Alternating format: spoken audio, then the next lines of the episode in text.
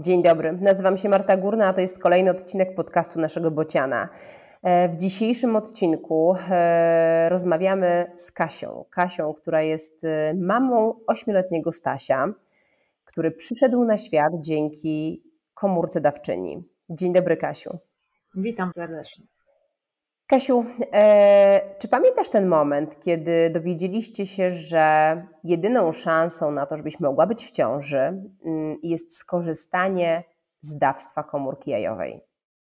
Oczywiście, to było w sumie, y, myśmy wiedzieli, że coś takiego może być, bo y, po zwykłym badaniu rutynowym okazało się, że mam guzy na jajnikach. No i tak się zbiegło, że po w sumie w ciągu roku to miałam dwie operacje.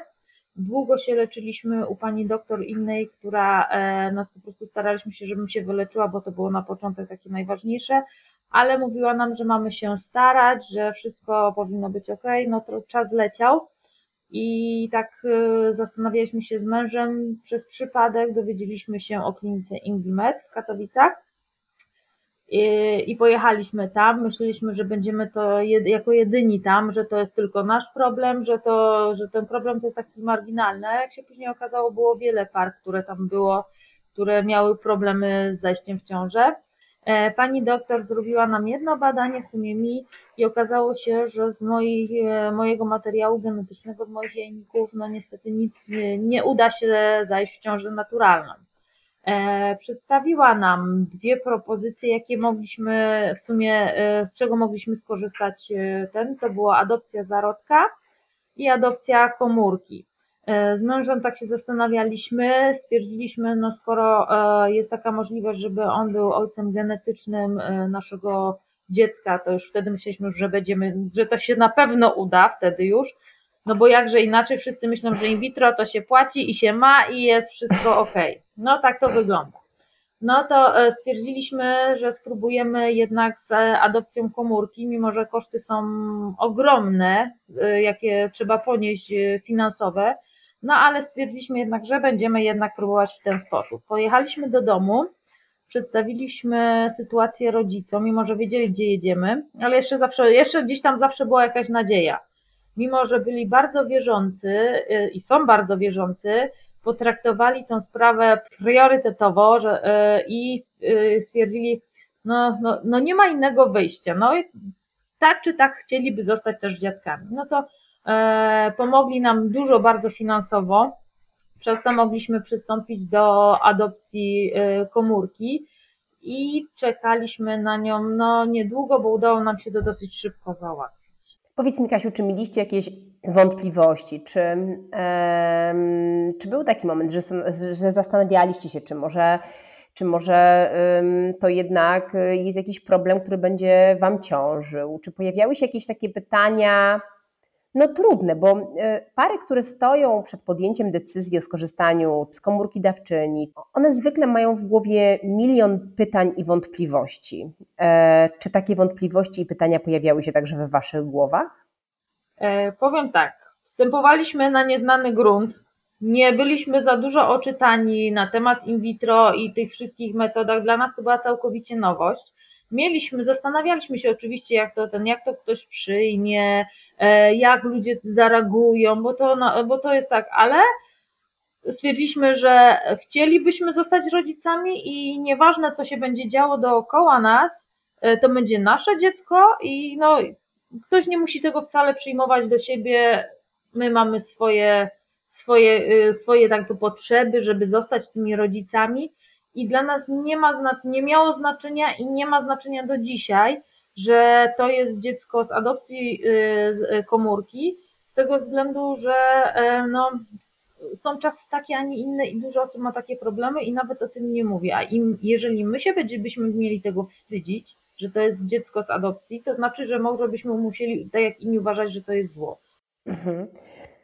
A powiedz, Kasiu, e, jak długo czekaliście, czy w ogóle musieliście czekać na, na e, adopcję komórki dawczyni?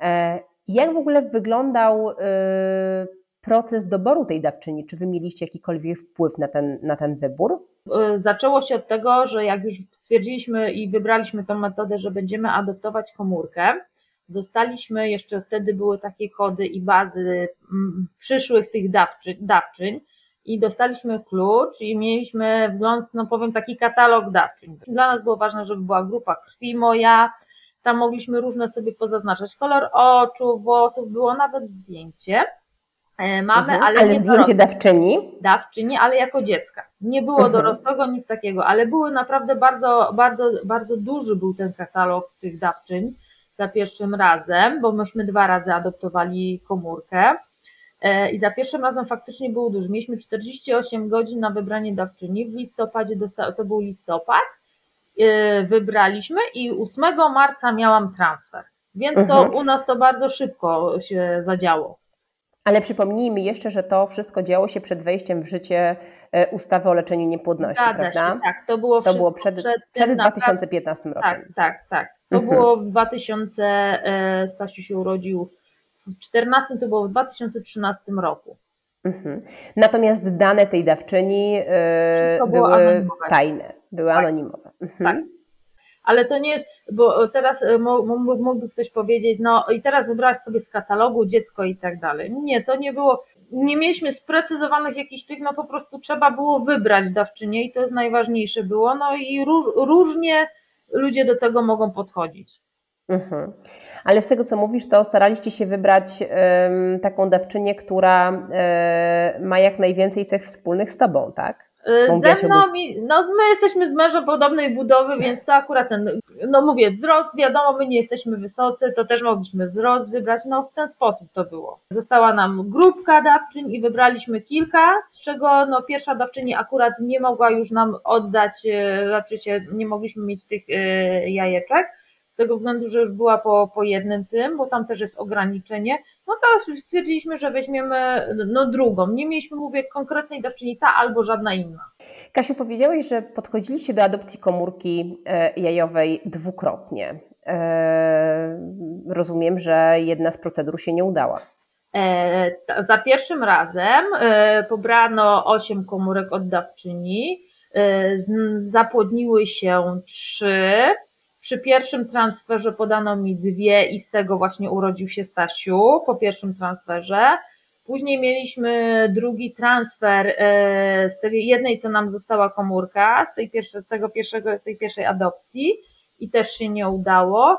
I po chyba dwóch latach jakoś tak to będzie, no e, wróciliśmy, ale już tej dawczyni nie było, więc wzięliśmy, adoptowaliśmy komórki innej dawczyni. I znowu z ośmiu, bo tak, tak, tak były pobrane, trzy nam się za, e, zapłodniły. No niestety mieliśmy dwa transfery z tego i żaden jeden, kolejny się nie udały.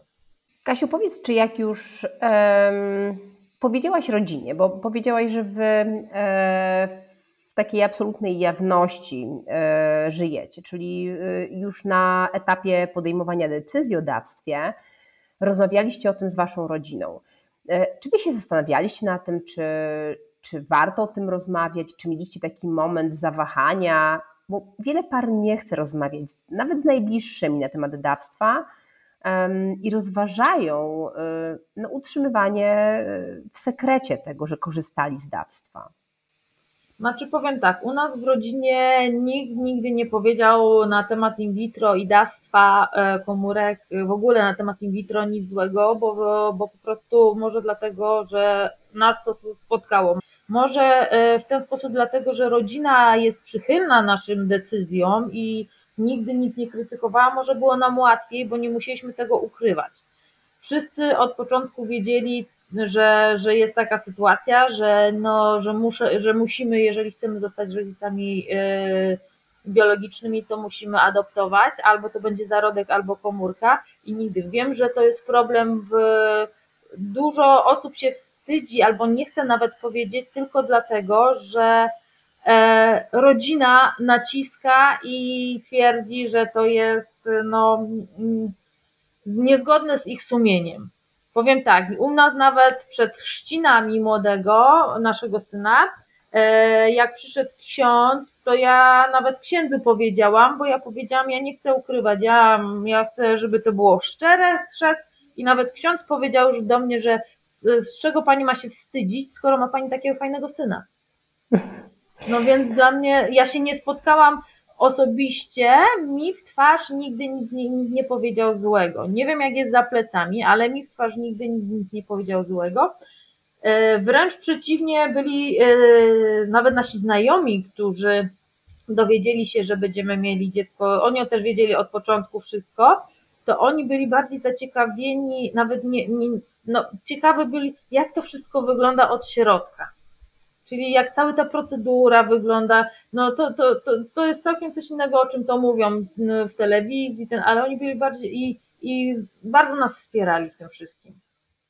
Czyli w zasadzie spotkaliście się z dużą otwartością yy, i ta wasza szczerość yy, no, zaowocowała też taką szczerością z drugiej strony, czyli, czyli po prostu pytaniami, ciekawością, ale nie spotkały was żadne przykrości z tego powodu?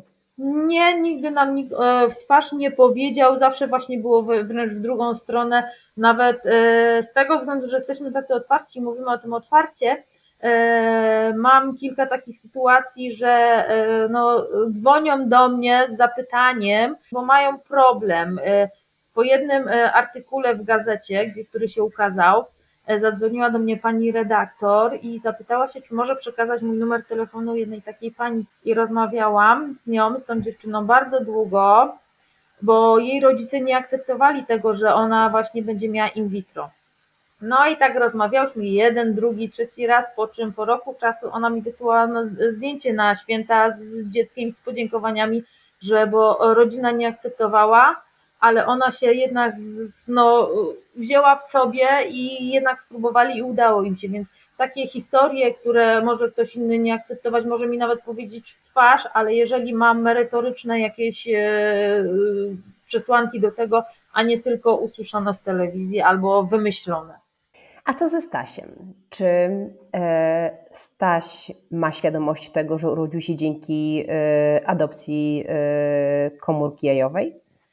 On jest na takim jeszcze etapie, że jeszcze nie bardzo rozumie tak do, do końca skąd się biorą dzieci. W każdym razie była rozmowa, że on, no, no tak, taka jest prawda, e, chciał mieć rodzeństwo i musieliśmy mu wytłumaczyć, że już no niestety tego co próbowaliśmy, że nie będzie miał, ale że powstał i jest z nami dzięki pani doktor, która nam bardzo pomogła w klinice, zresztą on panią doktor też zna, bo też jeździliśmy z, ze Stasiem do kliniki, E, tam w odwiedziny, więc on wie, że jest coś takiego, no, że mama nie może mieć dzieci i musiała jej pomóc pani doktor w ten sposób. Na razie tyle wie, ale e, nie ukrywam e, przed nim, no słowo in vitro dla niego jeszcze dużo nie znaczy, bo, bo jeszcze ten, ale wie, że, że dzięki pani doktor i pomocy kliniki on jest na świecie. Więc y, myślę, że chcemy i nie myślę, więc y, wiem, że chcemy mu nawet powiedzieć w przyszłości, ze względu też na jego dobro. E, myślałaś kiedyś o tym, jak taka rozmowa może wyglądać? E, masz jakieś obawy związane z tym, jak Stasiu zareaguje, jak to przyjmie? Czy to będzie dla niego jakieś duże wyzwanie?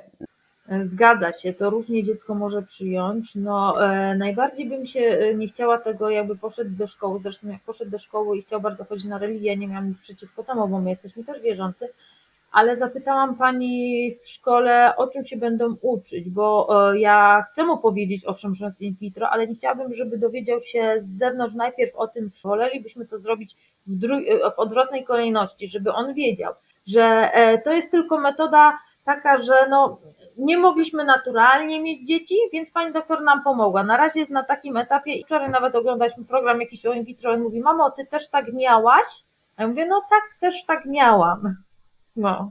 Ja myślę, że to jest właśnie szalenie ważne, że, że to nie jest tak, że dziecko dorasta, rośnie w niewiedzy i potem nagle jest zasypywane milionem informacji na temat drogi przyjścia na świat i do rodziny tylko, że te informacje pojawiają się no, gdzieś powoli, po kawałku, prawda? Na tyle, na ile dziecko jest w stanie je zrozumieć, y, pojąć.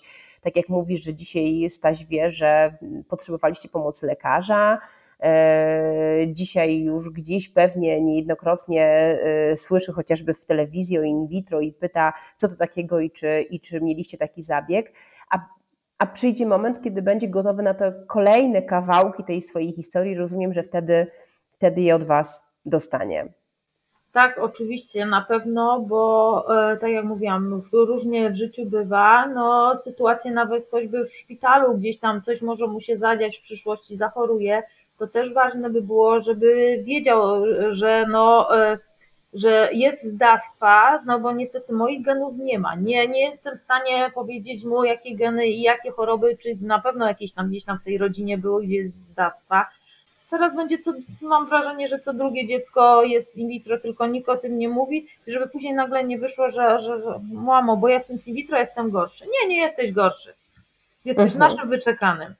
Ta sytuacja, o której mówiłaś, y, dotycząca chociażby historii medycznej, to jest, to jest jeden z takich przykładów, którego my często używamy w rozmowach, w dyskusjach, bo to rzeczywiście są takie zupełnie prozaiczne sytuacje, kiedy mm, idziemy, nie wiem, trafiamy do endokrynologa i lekarz pyta, czy w rodzinie były problemy z chorobami tarczycy.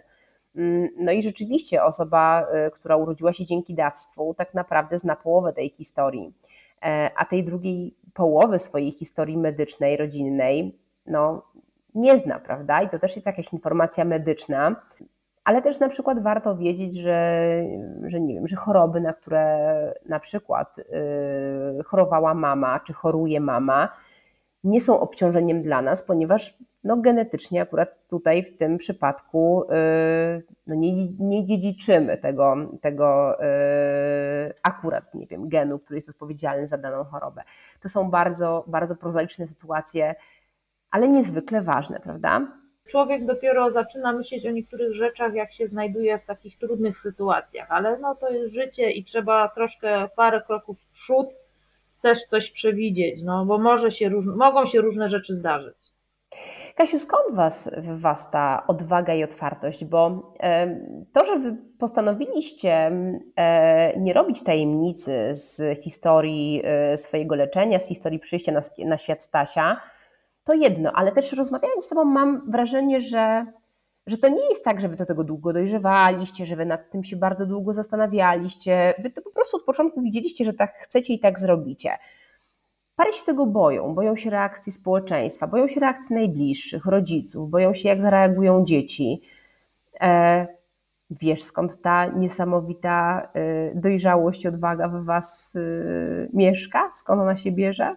Może dlatego, że mamy takie otwarte rodziny, że nigdy nas w niczym nie stopowali. Byliśmy, mamy kochające się rodziny, więc myślę, że, że jeżeli byśmy my się wstydzili tego, że mamy dziecko z in vitro, to tak samo byśmy mogli, to, to dalibyśmy komuś temu, co jest przeciwny, to, że to jest coś złego. Skoro ona to zrobiła i się tego wstydzi, to znaczy, że, że to musi być coś złego.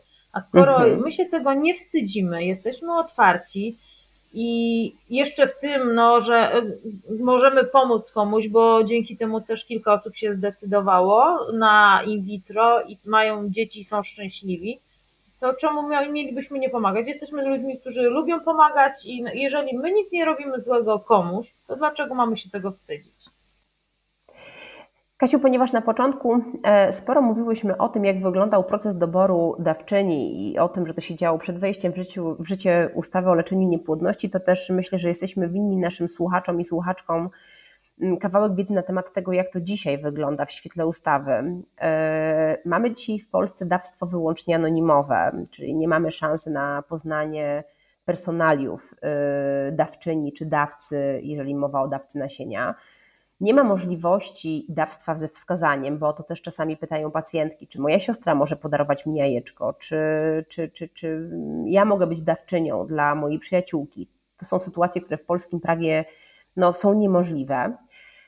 Natomiast e, gdybyśmy mieli yy, tak jakby mocno trzymać się, a tak powinno być, tego, co, co jest zapisane w ustawie o leczeniu niepłodności, to doboru dawczyni y, dokonuje lekarz na podstawie zgodności cech fenotypowych z y, przyszłymi rodzicami. Czyli mm, tak naprawdę ten proces jest bardzo podobny, mm, tylko y, dzieje się no, poza nami. Tak jakby ten, ten, ten wybór jest w rękach medyków, a nie naszych. Czy ty byś zmieniła coś w tym, jak pokierowaliście swoim życiem, leczeniem? Czy był chociaż jeden moment, który pomyślałaś, że nie wiem, że, że może to jednak chciałabym, żeby było inaczej, albo może trochę się obawiam, żałuję jakichś podjętych decyzji?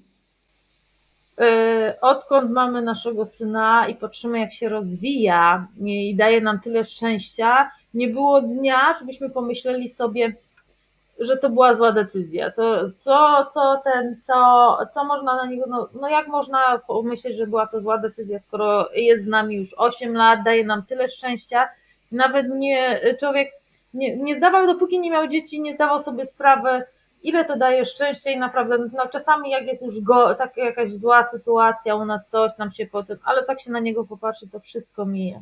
Nie, nigdy nie mieliśmy, żebyśmy żałowali. E, jedynie co, co, co, to, to stwierdziliśmy, że mogliśmy e, wcześniej też pomyśleć, troszkę pomyśleliśmy o adopcji normalnej, ale niestety no, ze względu na te koszty, które ponieśliśmy no, przy tych transferach, no nie było nas stać na to, żeby jedno, no, żeby się, można było troszkę z pracą odpuścić, powiem tak. No ale to jest jedyna ten, że i żałujemy, że Stasiu nie będzie miał rodzeństwa. Gdybyśmy mieli możliwość finansową jeszcze, to na pewno byśmy jeszcze próbowali i nie mielibyśmy żadnych skrupułów, żeby, żeby y, iść i kolejny raz adoptować komórkę. Mhm. Ja przepraszam, że zadałam Ci to przewrotne pytanie, bo ta odpowiedź jest dla mnie oczywista, że, że, że nie żałujecie i że to jest cudowne, że macie dziecko. To jest, to jest dla mnie absolutnie jasne, ale ja to przewrotne pytanie zdałam dlatego, że.